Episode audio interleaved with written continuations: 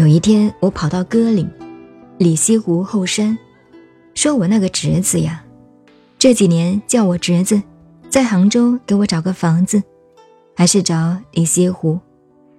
他嘛，永远做不到，我也永远不想要了。这个歌岭后面有一个玛瑙寺，那个时候庙子蛮多的了，我们常常跑去玩。有一天跑去玛瑙寺。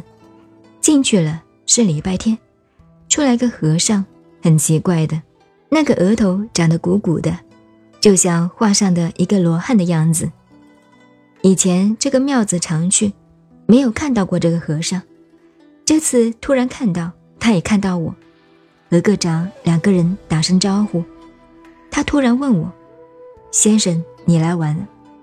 我说：“我常来的，我住在前面呢。”他就问我。你怎么那么有心呢？我怎么样说这一点我忘记了。他就问我，心在哪里？我说在这里啊，心在这里啊。我就指着心头。这个不是你的心，这是肉团心。你应该把你的心找到了。我也愣了一下，他也就进去了。我回来问四仔眼和尚。甚是啊，我说玛瑙寺来了一个怪和尚，相貌很好看，像个罗汉。我们两个对话几句，他还批评我只晓得肉团心，不晓得真心。这个和尚敢批评我，我很傲慢的。我这个朋友啊，四仔眼说，你碰到他，这个和尚不太容易出现的。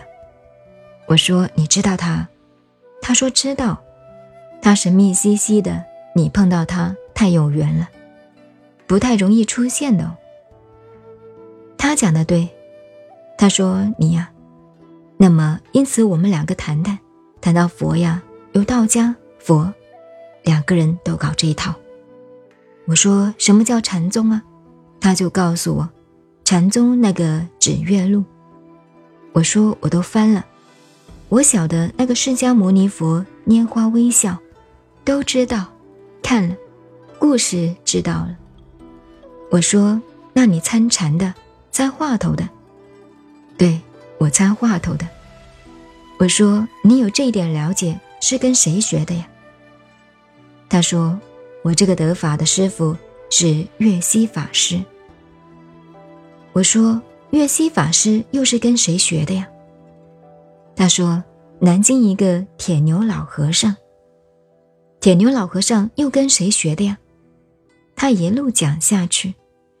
他说：“这个灵济宗的传承。”他说：“呀，岳西法师在栖霞山，南京住茅棚。我这个朋友是宁波人，出家当和尚。他说：我妈，到处参学了。”就晓得月西法师开悟了，得到的。他说：“我就去找他了。”他对我的态度很严肃。最后嘛，我是骂也好，打也好，不过他没有打，我就赖在那里不走，不走。哎，他住他的茅棚，他也不做饭，不烧茶。那么我给他烧茶，给他做饭。这里又有一个故事。等于明朝的憨山大师到盘山顶上，看到一个和尚住茅棚。这个住茅棚呀，看到人来也不理，专门打坐，下坐就惊醒，在山顶转圈子。到了晚上做饭。这个憨山大师一看，这是个了不起的人，就不走了。到了晚上。这个住茅棚的和尚就做饭，自己煮，自己添起来就吃了。憨山大师在旁边，他理都不理，好像没有人一样，照旧打坐。晚饭吃了以后，夜里又到山顶惊醒。这个憨山大师也跟着他转，但他都不回头看憨山大师。憨山大师很聪明。看到了，就赖上了这样的一个人。第二天不到时候，他就把他的米缸打开煮饭。把他不晓得什么豆豉什么的弄起来煮菜，做两份。到了时间，拿两个碗摆在那里。憨山大师自己做好饭添菜吃。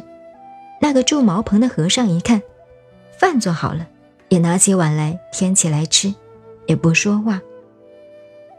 这是古人的禅风啊，很妙的。所以我那个朋友讲啊。他说：“我就像憨山大师一样，跟着他煮饭烧茶。后来他就教我参话头。我说：‘你参什么呢？’